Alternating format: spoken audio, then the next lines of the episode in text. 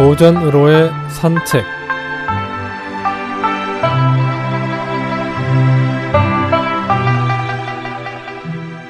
안녕하십니까 김혜영입니다.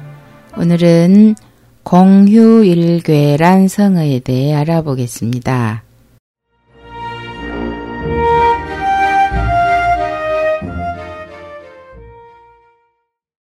공휴일괴는 흙을 더두어 산을 만드는데 높이 쌓은 공이 한 삼태기의 흙 때문에 이즈러뜨릴 수 있다는 뜻입니다.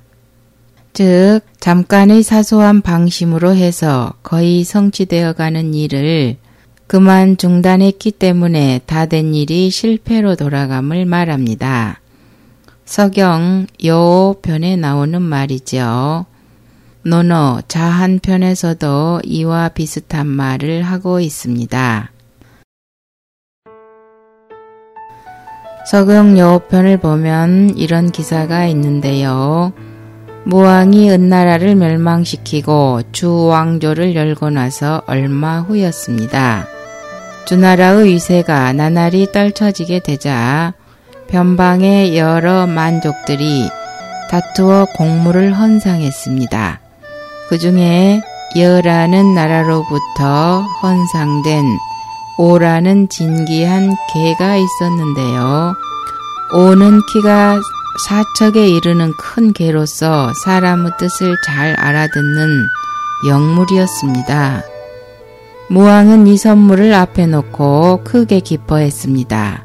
그것을 본 아우 소공석이 그런 사소한 것에 마음을 빼앗겨서 정치를 소홀히 하면 안 된다고 무왕에게 간하였습니다.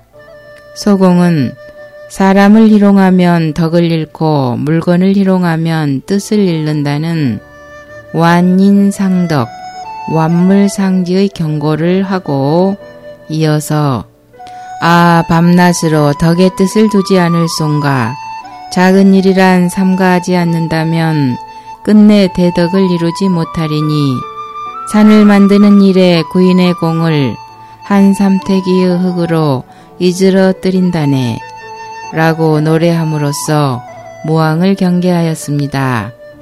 산을 만드는데 아홉 길의 높이까지 이루었다 해도 얼마 안 되는 한 삼태기 흙이 부족하면 산이 완성되지 않는 것처럼 주왕조의 창업에 위대한 공적도 단지 한 마리의 개에게 마음을 빼앗겨 잠깐이라도 방심한다면 그르칠 수 있다는 것을 깨우친 것입니다. 또 논어 자한편에도 다음과 같은 공자의 말이 기록되어 있습니다. 학문하는 것을 비유하자면 산을 만들매 마지막 흙한 삼태기를 붙지 않아 산을 못 이루고서 중지하는 것도 내 자신이 중지하는 것과 같으며 비유하자면 산을 만드는데 평지의 흙한 삼태기를 처음 붙는 것이라 하더라도 나아감은 내 자신이 나아가는 것과 같다. 주자는 이 구절을 설명하면서 배우는 자들이 스스로 힘쓰고 쉬지 않으면 작은 것을 쌓아 많은 것을 이루지만 중도에서 그만두면 지난날의 성공이 모두 허사가 된다. 그 중지함과 나아감이 모두 자신에게 달려있지 남에게 달려있는 것이 아니다 라고 했습니다. 전리길도 한 걸음부터라는 우리 속담이 있는데 차근차근 시작함이 중요하다는 말이죠. 공유일계라는 말은 마지막 끝까지 최선을 다할 것을 말합니다. 전리길의 시작은 한 걸음부터이지만 그 길의 완성 또한 마지막 한 걸음을 잘 걸어야 하는 것이겠지요.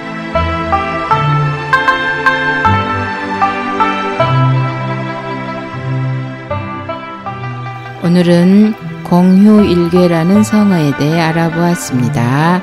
안녕히 계십시오.